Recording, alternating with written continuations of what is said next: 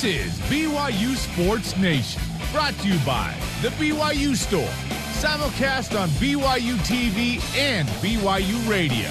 Now, from Studio B, your hosts, Spencer Linton and Jason Shepherd. BYU Sports Nation is live once again. Your day to day play by play in Studio B, presented by the BYU Store, official outfitter of BYU fans everywhere. Wednesday, May 6th. Congratulations on surviving Cinco de Mayo. Wherever and however you're connected, wonderful to have you with us. I'm Spencer Linton, teamed up with the guy who will at any moment happily rock a mock turtleneck, Jason Shepherd. Look, it's a good look. And regardless of the era, and one of the reasons we bring this up is because my guy, uh, Andrew Walter Reid, mm-hmm. also known as Andy Reid, uh, is in this picture that Chad Lewis put up on Twitter yesterday. And it's a picture, obviously, of him and Andy and then Coach LaVell Edwards. And look, if anybody can rock a mock, it's it's Andy Reid. That's got to be straight out of 2004. That's a good look, and it's the slick back hair. But here's this is the although the, the more I look at this picture, there's something different because I have this picture, but mine looks a little different. In fact, I have the, this same picture at my desk. See, this is the picture I have. Why did Chad why, why did Chad, you out? Why did Chad find it necessary to take me out of the original picture? I don't. I do not understand this. this is gold. That was a, that was a moment for the four of us, and somehow Chad decides to take me oh. out. I just want to know where is your mock turtleneck in that picture? Well, you can only see from from the like the Adam's apple up, so it's oh, it was pulled down. it was pulled down just a hair. that is your dream picture, right? The the men in that picture. Does it get any better than that Chad for you? Chad Lewis, Andy Reid, and LaVell Edwards. Like it, and this, th- that's and, that's the top of the mountain for Jason Shepherd wow. in terms of pictures. What do you mean? I was in the picture. It's nothing hypothetical. I was. You just saw the picture, the original. Mock turtlenecks. Yeah, you and uh, The Rock and Andy Reid. I was not wearing a fanny you, were, you didn't have a fanny pack. Did not have a fanny or a gold pack. chain. At no point Sorry, Jamal. I have never owned a fanny pack. Well, Jamal can pull it up, but he's Jamal can one. pull it off, and his fanny packs probably cost a little bit more yeah, than most. His Louis Vuitton fanny pack. Who knew? All right, uh, more fashion to come later. Also in today's show, is BYU the most improbable champion in the history of college football? As improbable as Jason actually being in that picture. What? We'll talk with the man who just wrote an article on why that is exactly the case.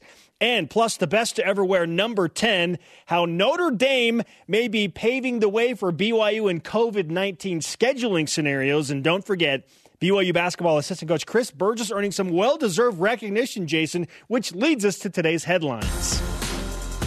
Silver Waves Media named BYU's Chris Burgess one of the 50 most impactful mid major assistants in college basketball. The piece praised Burgess's ability to develop bigs, both during his first season at BYU and then previously at Utah Valley. Yeah, if you want to see, I guess, evidence of this, just look at Richard Harward and Kolby Lee, both of whom are still on the BYU basketball roster. And now you're bringing in Matt Haarms and you have Wyatt Lowell. Let's go. Gavin Baxter. Gavin Baxter. Let's go. Absolutely. Jack Swarbrick, the athletic director of independent football comrade to BYU Notre Dame, says he's confident the Irish will play a high quality schedule if other conferences do indeed move to a conference only schedule in 2020. He referenced a Power 5 conference plus one model, with Notre Dame being the plus one. Not surprising because Notre Dame is Notre Dame. What about BYU? More on that in a moment. All rise and shout. It's time for What's Trending, presented by Trio Senior Living. You're talking about it, and so are we. It's What's Trending on BYU Sports Nation. You got to love the Notre Dame hubris. Hey, hey, hey, we're going to be fine. We already have like a partial contract with the ACC. The Irish are scheduled to play six ACC teams already in 2020. Let's just get the other conferences to do a plus Notre Dame scenario, and we can still play our super loaded schedule. Does the Notre Dame hubris of Power Five Conference plus one scheduling proposal help or hurt a team like BYU, Jason? I, I actually think that it hurts BYU. I, th- I think it's bad for BYU. And as we all know, BYU is capable of beating anybody. La- I mean, just using last year as an example, winning at Tennessee, beating USC at home that came in as a ranked team. BYU is capable of going anywhere and beating any team. That's not what a, a team that is going to have to have one the ability to schedule one game. Everything else is going to be conference, and then you have one game to schedule. What kind of team are you going to be putting in on that one? You oh, you're not going to be bringing in a team that has the capability of beating you. Then why would they bring in Notre Dame? I don't think they are. Uh, I think I don't think no. I think Notre Dame is. I think it's in the exact same situation. I think Notre Dame is getting a little far ahead of itself. I do not see the benefit for these teams that are beating each other up in their own conferences. Let's, I mean, honestly, let's just look at the at the Pac-12. It, these teams, do you honestly think that they're going to with the with the the teams that they have to face, they're going to add a team like BYU? Let's say, let's just for the sake of argument, use Utah as an example here. Utah, you get to keep one of your non-conference opponents do you honestly believe they're going to keep BYU on the schedule as the one? And I know everybody out there, oh, that one night in a row, blah blah blah. I don't, I don't want to hear it. Okay, it's like you're playing an FCS team anyway, blah blah. blah. But do you honestly think that they're going to go through that scenario where they're going to be getting themselves beat up in conference and then pick a team that they can choose to schedule? That they're going to put, put a team like BYU on it or a team like Notre Dame on it? No, they're not. Yeah. These teams in Power Fives are not going to add a team that has the possibility of beating them for their one game that they can control. Well, and who's to say that they even agree to add another game? Exactly. Maybe they're just like, you know what? We're sticking within the conference. So you figure it out. Notre Dame already has six ACC games.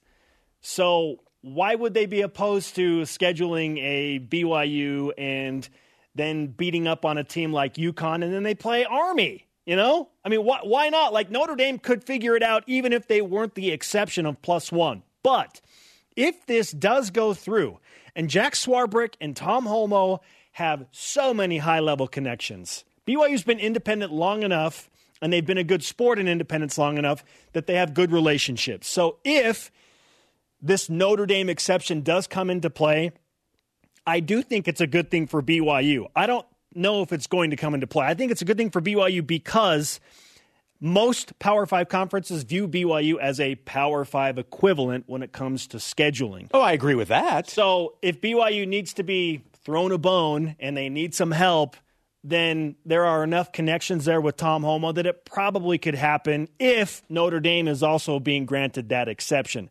My hesitation is I just don't know that it will happen for Notre Dame if conferences are like we're we're hunkering down That's and we're only going to play a conference. Why schedule. why would they add a team like a Notre Dame or or BYU or any team that is good enough to beat them?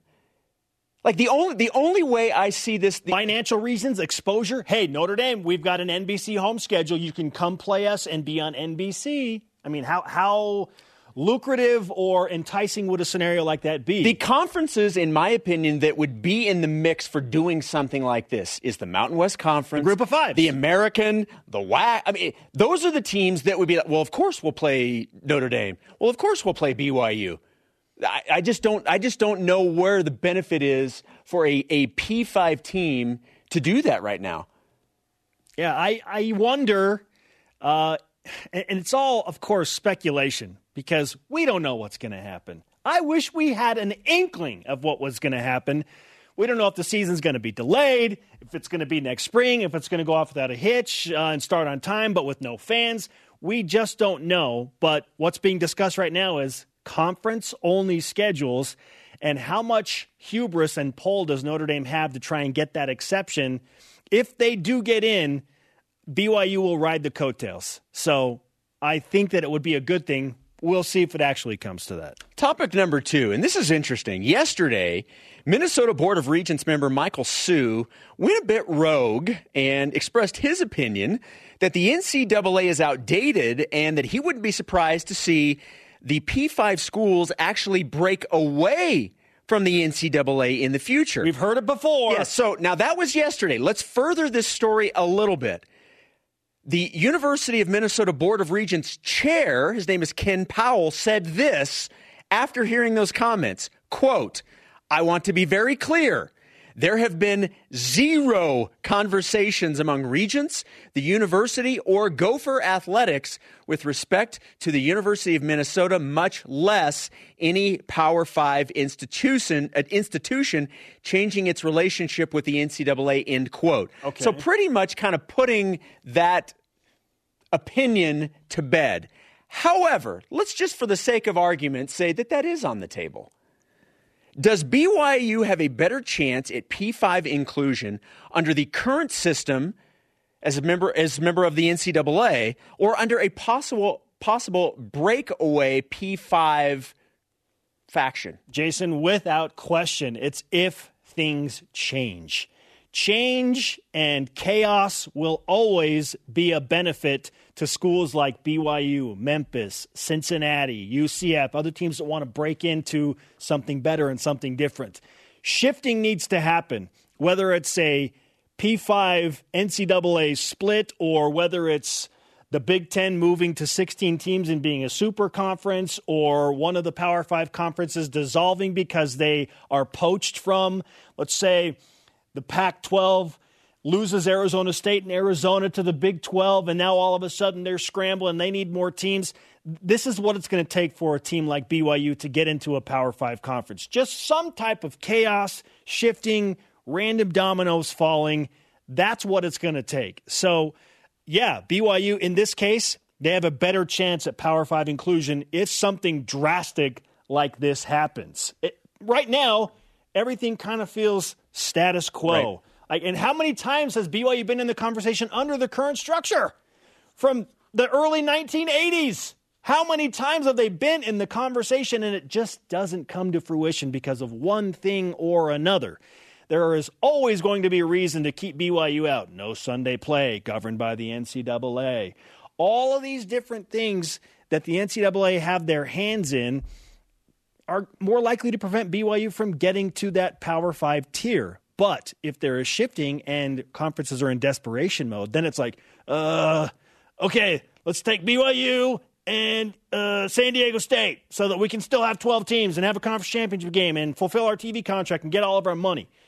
Uh, I think it's going to happen in 2023 or 2024 when the next shift happens.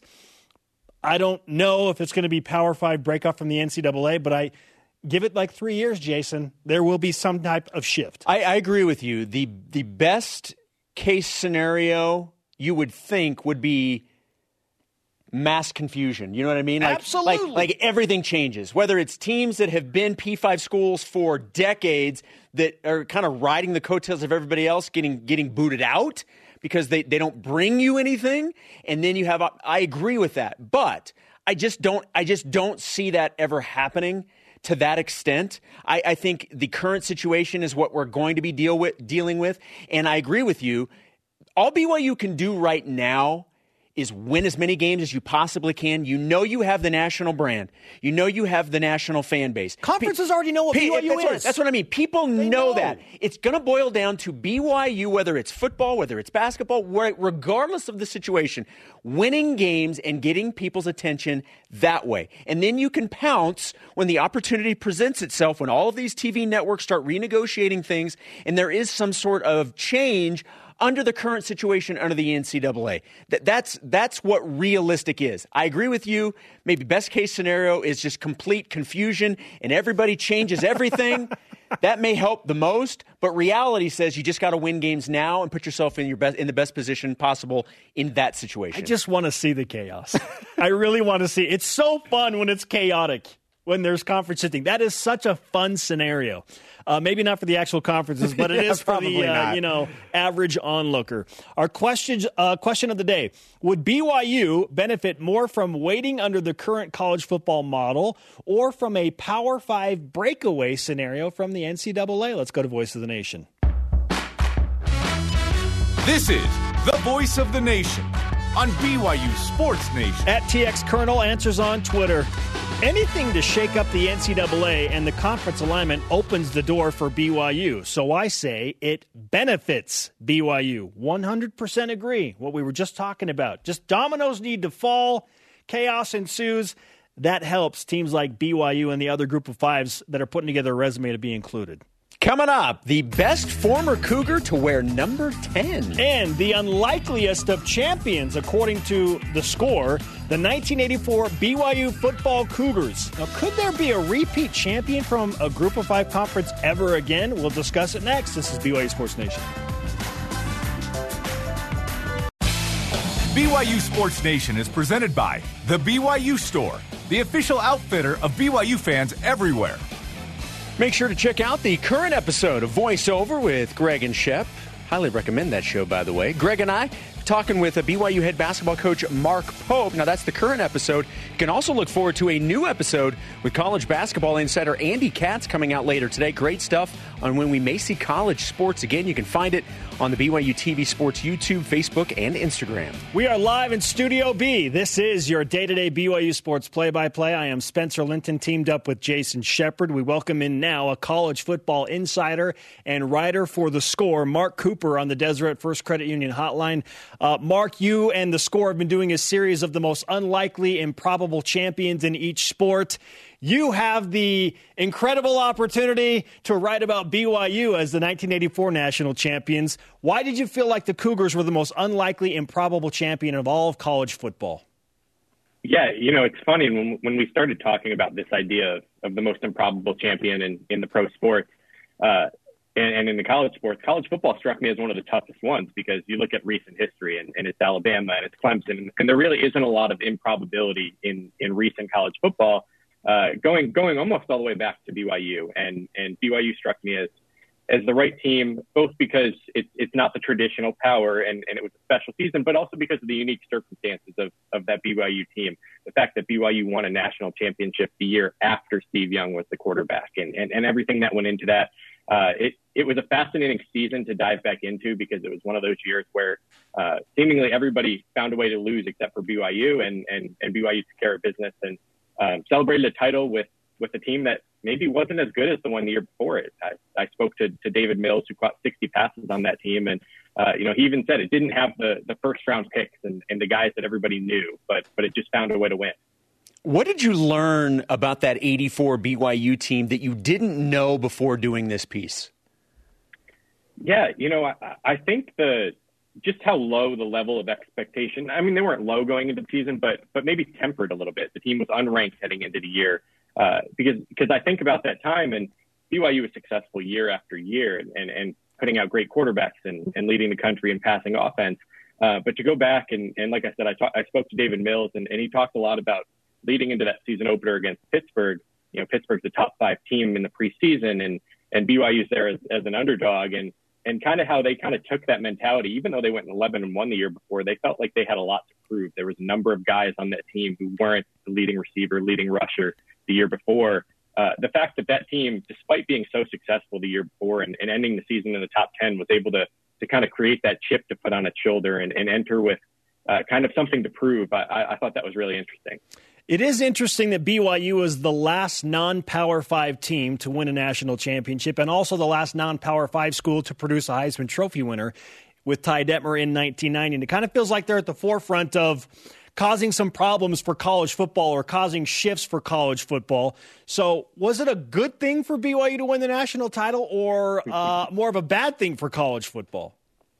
Yeah, you know, I kind of got into it in the piece a little bit in how uh, you can make the argument that BYU's championship in 84 really kind of started to influence the movement toward the BCS and, and now the college football playoff. And uh, take your pick of, of an undefeated uh, group of five team from the last 20 years, whether it's Boise State or, or UCF or even TCU before they moved to the Big 12 had a couple of big seasons. And, and none of those teams ne- ever really got the chance to play for a national championship. You know, their, their consolation was a Fiesta Bowl or, or something where uh, they'd be considered top 10 at the end of the year, but not top two. Uh, I don't know. I don't know if it was a, a good thing for college football. I think it's a good thing. The, the system we have now, I like the idea that, that the teams that are decided to be one and two are going to go against each other at the end of the year. I think that's that's kind of the one thing that's so different now when you look back at 1980s football is uh, that the fact the national champions played their bowl game on December 21st and and found out that they were the champion, uh, you know, 11 days later in a team meeting. It, it's it's so different and, and probably not the right way for it to work. So I, I think that things gravitated in the right direction, though obviously uh, it would be great if, if there was a system where where you could really kind of determine the best team no matter what conference you were in. You know, and that's the interesting part about this. Everybody that will still make arguments as to maybe why they don't believe BYU should have won in 84 will always use arguments that are relevant with today's current system. And you just can't compare, as you mentioned, because they're just two completely different things. And obviously, anybody surrounding that argument, if you're on the BYU side in 84, you absolutely believe you, you deserve to win the national championship. And those that didn't make it feel strongly the other way. Where do you fall in the argument? With everything that was in play at that time, do you believe BYU deserved to be the national championship in 1984? Yeah, you know I do, and, and that debate was was a big part of the story. I, I went back and found uh, in the final week of the regular season, ABC was was broadcasting the Iron Bowl and, and the Florida Florida State games, and they actually cr- created a telephone call-in poll asking people around the country to to dial one number if you think BYU deserves to be number one, and, and dial this other number if they don't and uh, more than 350,000 people called in that day. each each each paying, you know, they, they charged 50 cents a phone call, so so they kind of made a bunch of money off of it too. Uh, but uh, and and and the majority, it was a small majority, said said no, BYU shouldn't be number one, which uh, you probably expect because the majority of people calling in probably weren't BYU fans. Uh, but I think that that season was so unique that that yes, they deserved it. Every everywhere you look, whether it was Nebraska or it was Oklahoma or even South Carolina, uh, they all stumbled somewhere along the way, and and you have to give BYU credit for for not doing that. Uh, they, had, they had a quarterback who was in in consideration for the Heisman and had a big year, uh, and I think that BYU's success in the years prior probably helped them with voters because they weren't just a one year wonder. I think voters knew, all right, this is a good program. This, you know, even though they didn't play the schedule other teams did, this, this is a team that's proven in the past they can win big games. And so yeah, I think that was a, a unique year, and, and and maybe BYU that team was lucky a little bit to be in 1984. Some other seasons they might not have had the chance to be number one, but in that season alone, they deserved it. Mark Cooper, college football insider and writer for the score with us on BYU Sports Nation. You are absolutely right. It was a slow build for BYU, starting with Gifford Nielsen in 1977. The Cougars won 11 and 1 in 1979 with Marc Wilson. Then the McMahon years, they lost one game in 80, one game in 81. 82, they had four losses with Steve Young, but they bounced back and finished number seven in the country, losing just one game. So, uh, what we are gathering is it takes a lot to put yourself in position as a non Power Five school to even be in the conversation. Mark, could this ever happen again for a team like UCF or Boise State or Gulp if BYU has a few magical seasons? I, I, I think it's going to take an expansion of the playoff, honestly, and and you know it wouldn't surprise me if we reach a day where the playoff is eight teams and and there's an opportunity for a Boise or a BYU or UCF to get in there, but I kind of think we saw it with Boise you know, really a decade ago. They they had sustained success, uh, you know, similar to the level that BYU did in in the 70s and 80s, where they were on the cusp of being undefeated every year, and they scheduled really well. You know, they played Georgia, they played Virginia Tech. Boise State did all they could to to really put themselves on the national stage.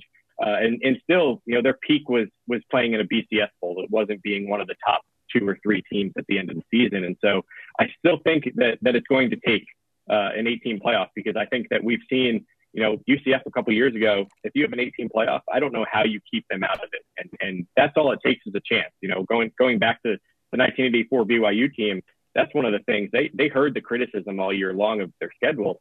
And all they wanted to do was have a chance to play a Washington or an Oklahoma. You know, they, they would have loved the chance to step on the field against them and, and never got it. And and I think that's that's kind of what it's going to take is is an expanded playoff to where you can't keep an undefeated team like that out. When is it most likely for the playoff to expand? What what's the timetable for all of this?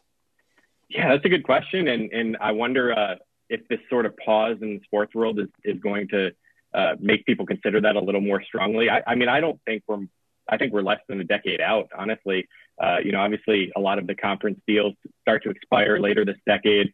Uh, TV deals get renegotiated. That's that's kind of the time where things are going to have to uh, you're going to have to take a hard look at it and, and decide whether you want to go from four to eight. Um, and it's also maybe going to take some of the results on the field. You know, I feel like we we hear a little bit more chatter about it from different areas of the country, depending on which conferences are excluded from the playoff. And uh, you know, if there's ever a year that the SEC misses out on the playoff for one reason or another, I imagine you'll hear an uproar from one area of the country saying, "All right, we need a larger playoff." It, it, it's, I, but I do think it's it's on the horizon uh, later this decade. I, I would expect. Mark, I want to go back to something you said just a second ago. And you said the answer probably 10 years ago was Boise State, that they were the team best poised to, if anybody was going to do it, to be able to do what BYU did in 84. So as of today, realizing that it is still a long shot with the current system, what team today in college football is in that position to maybe be that team that could break through? Yeah, I, I kind of lean toward UCF simply because they've had so much success recently. Obviously, they, they lost a couple games this past season, uh, but but they're coming off a great run of success. The fact that they're in Florida, I think, helps them a little bit. And and the the American Athletic Conference to me is is getting a little bit stronger every year. You know, Memphis has had a really good run. Cincinnati's been really good under Luke Fickell. That's that's turned into a pretty strong conference. Um, you know, certainly uh, the sixth strongest conference, and and you could probably take certain divisions in the Power Five and and say, you know, the American could go toe for toe with divisions. You know, maybe not the entire conference.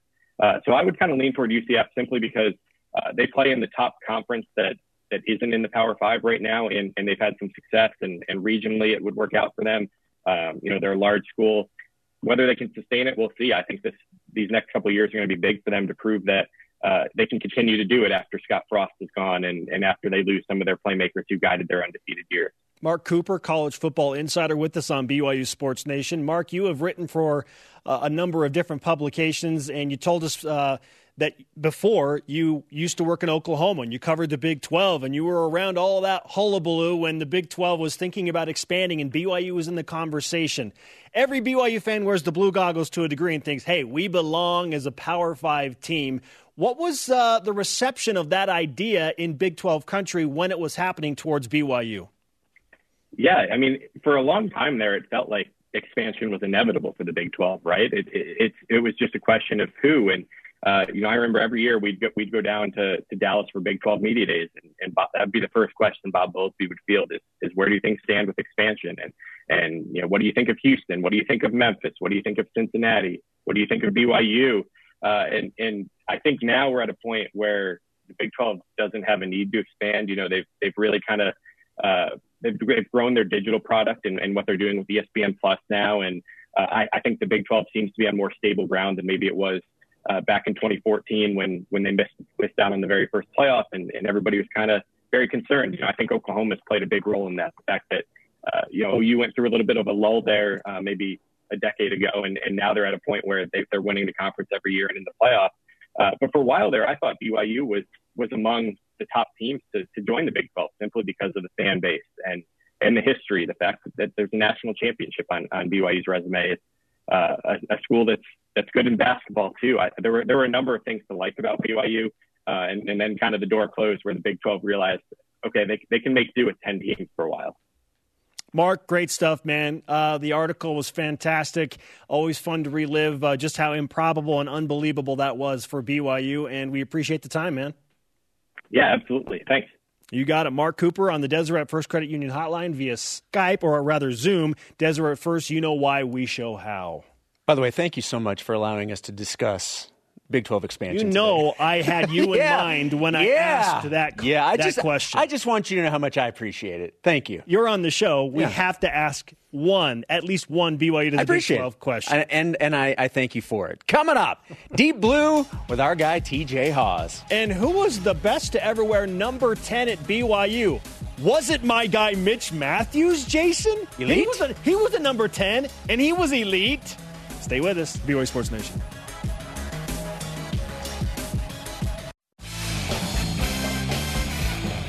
BYU Sports Nation is on demand. You can watch it on BYUSN.com or the BYU TV app. Don't forget, you can listen on the BYU radio app or where podcasts are found. No mock turtleneck today for Jason Shepherd, but he's still very stylish. I am Spencer Linton. Welcome back to Studio B. It is time to whip it.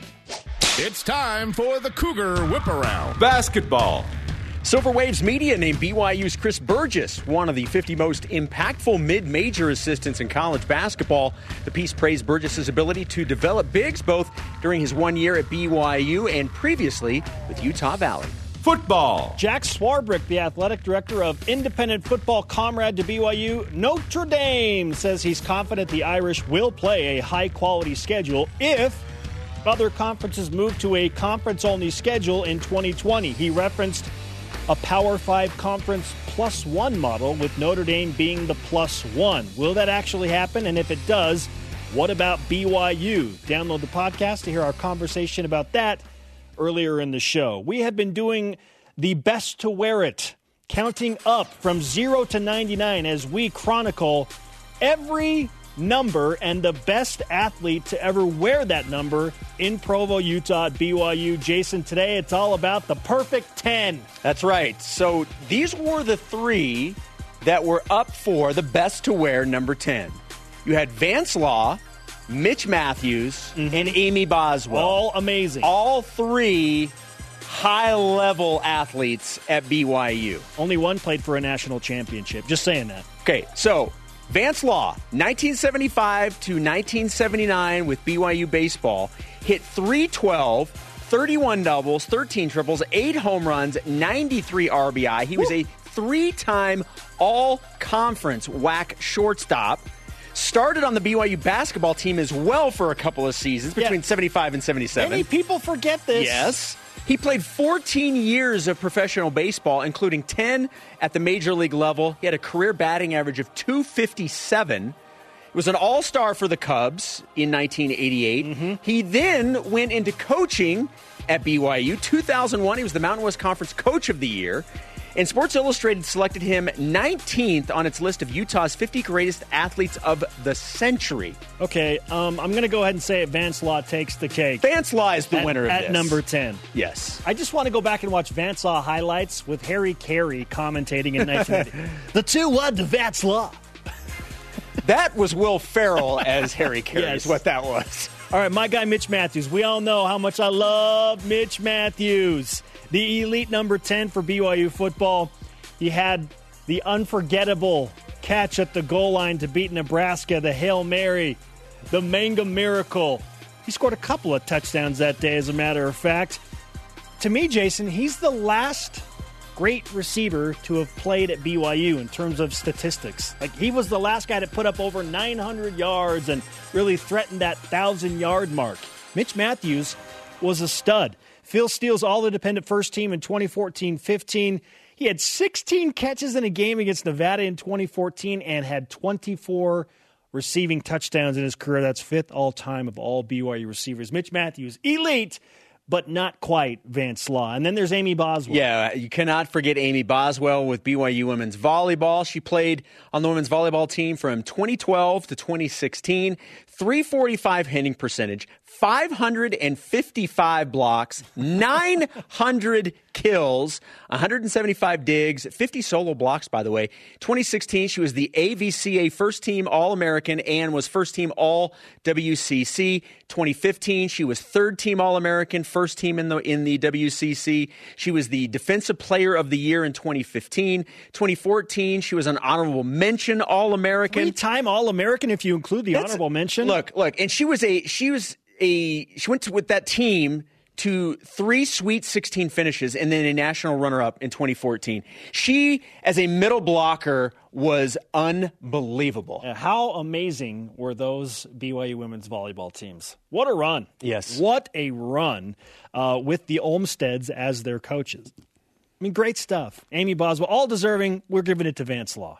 Coming up, our rise and shout-outs, including an awesome update on a former True Blue hero. Plus, TJ Haws may have recorded the best 24 hour span ever of any BYU athlete in the last calendar year, and it included an unforgettable win over St. Mary's. We chronicle it next with Deep Blue. This is BYU Sports Nation.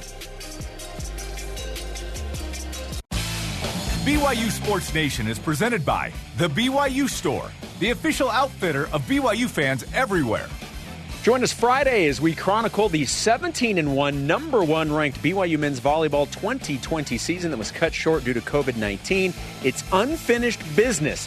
Friday, May 8th, noon Eastern on BYU TV and BYU Radio. You could apply that title to BYU basketball as well. Unfinished business, albeit the buildup was amazing for both volleyball and men's basketball, only to see it cut short.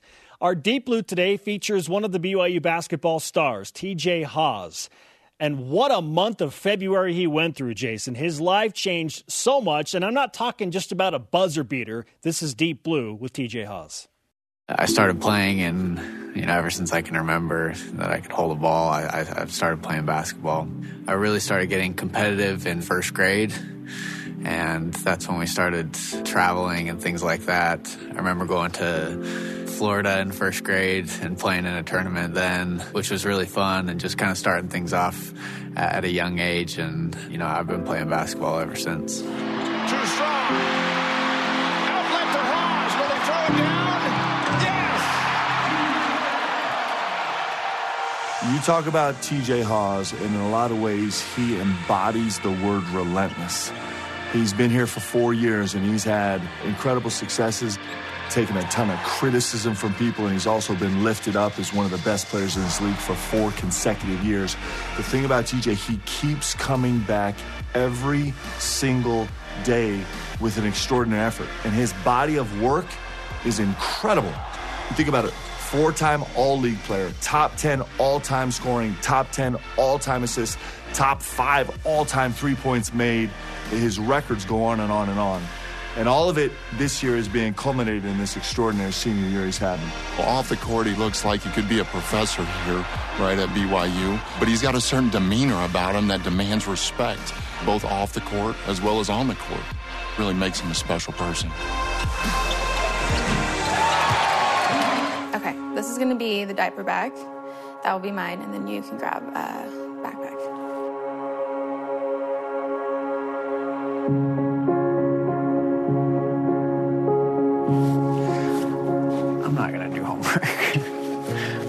chance.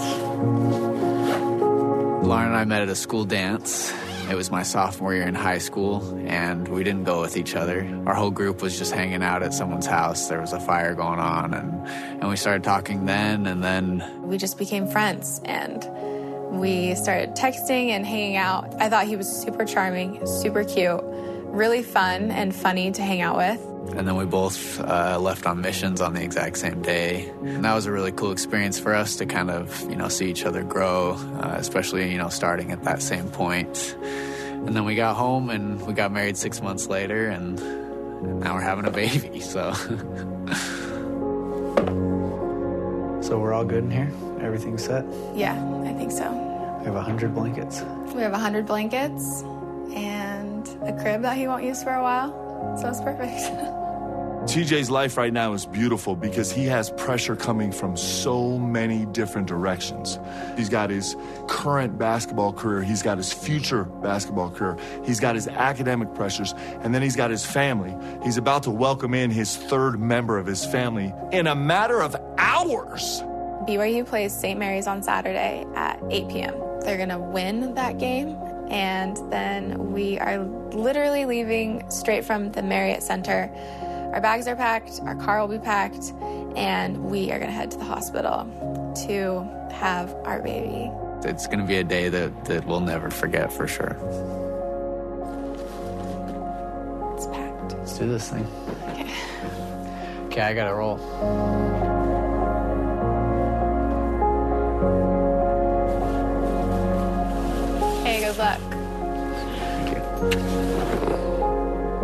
Okay, I'll see you later. Okay, see ya.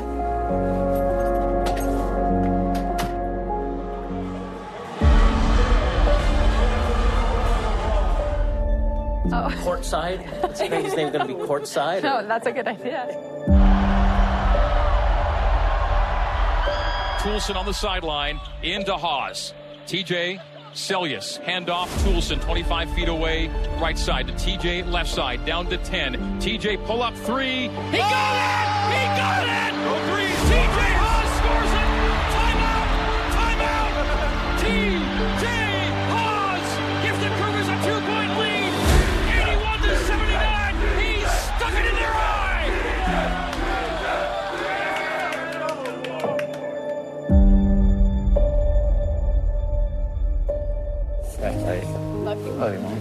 sweetie. Bye, Marie. See you tomorrow. Okay. okay. Love you. Am I driving? Yeah.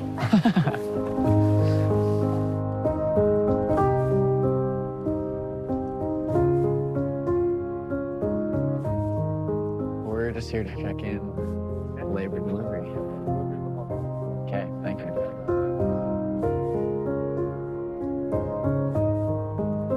Yeah, this has been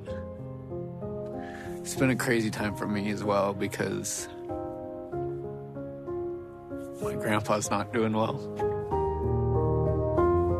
Grandpa Ralph is one of the best guys I've ever met. He is so genuine, he's sweet, he is funny and fun, and he loves basketball. And he loves TJ. Basketball has really brought them together. And I think it's really hard when someone so close in your life gets sick and you know that their time is coming to a close. It's so hard because you just want to be with them forever.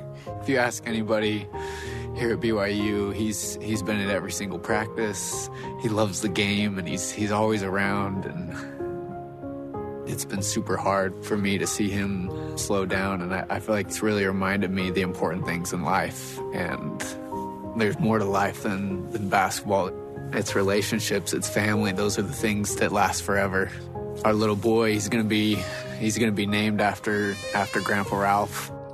I think it will be really great to have a name where you can look back and have such a good example and someone to always kind of lean on. He was born at 6:12 p.m. and he is 6 pounds 15 ounces and 21 inches long.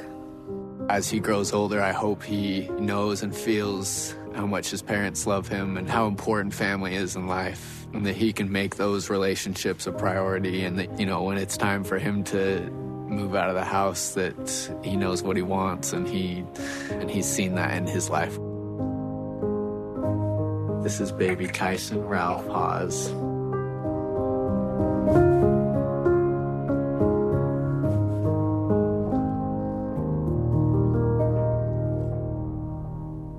What a great story. TJ Haws and uh, his son, Tyson Ralph Haws.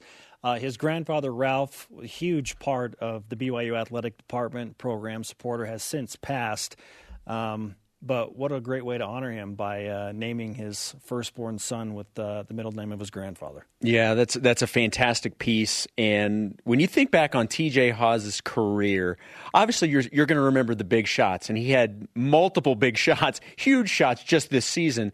But one of the things that I will always remember about him is his durability and the fact that he was an Ironman. He was out there every night, regardless of the situation, and that's that's one of the things that that I admire the most about TJ Haws was his ability to just be out there every single night and give it everything he had. In my mind, he took BYU to the NCAA tournament. I know it didn't happen. Right. But he was a huge part of getting the Cougars back in that conversation. Without question. No doubt about it. All right, Teach. Hope you're watching, man. and hope you're well. Coming up, why we are hashtag blessed with BYU Hoops. You had to bring the hashtag blessed into it, didn't you? Always. And our Rising Shoutouts feature a Lamborghini and a former True Blue hero. This is BYU Sports Nation. This segment of BYU Sports Nation is presented by the Tim Dahle Auto Group, serving Utah since 1968.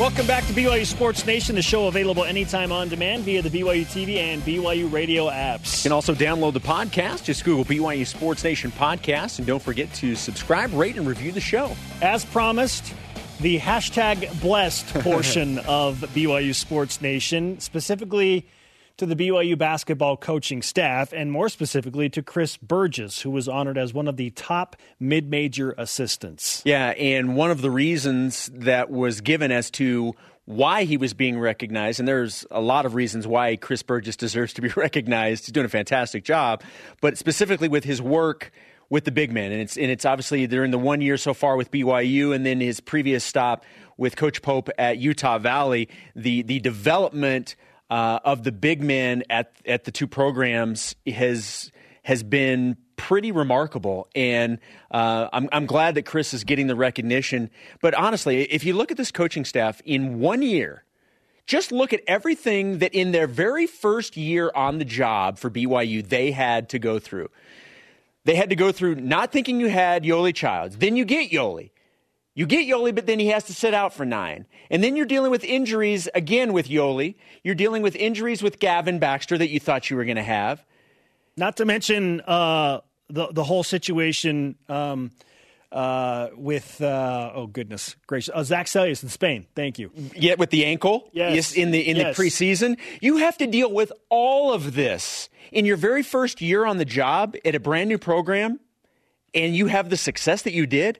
And then you go through a season where you were going to the NCAA tournament. You were going to have an opportunity to prove yourself and it gets cut short because of circumstances beyond anybody's control.